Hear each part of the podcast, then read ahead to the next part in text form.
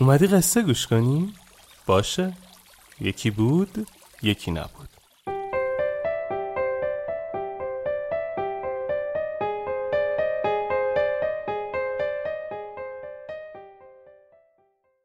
بهترین مدرسه.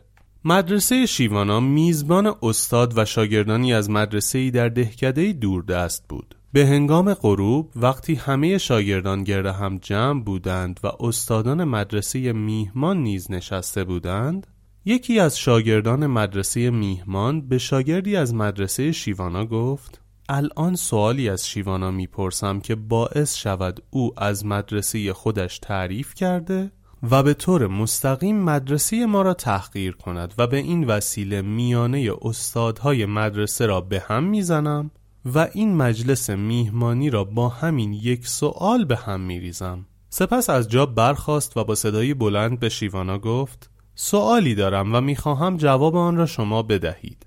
به نظر شما بهترین مدرسه و بهترین استاد برای ما شاگردان کدام است؟ شیوانا لبخندی زد و گفت بهترین مدرسه مدرسه ای است که از تو آدم بهتری بسازد.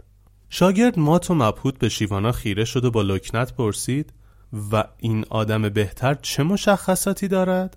شیوانا با همان تبسم همیشگیش ادامه داد آدمی که درست کار باشد راستگو باشد و به هیچ قیمتی زبان به دروغ نگشاید به دنبال ایجاد اختلاف و آشوب بین دوستان و اطرافیان نباشد مسئولیت پذیر باشد و قدر فرصتهای زندگی خود را بداند برای رسیدن به اهداف جدی در زندگی تلاش کند و وقت خود را با موارد فرعی و بیاهمیت تلف نکند.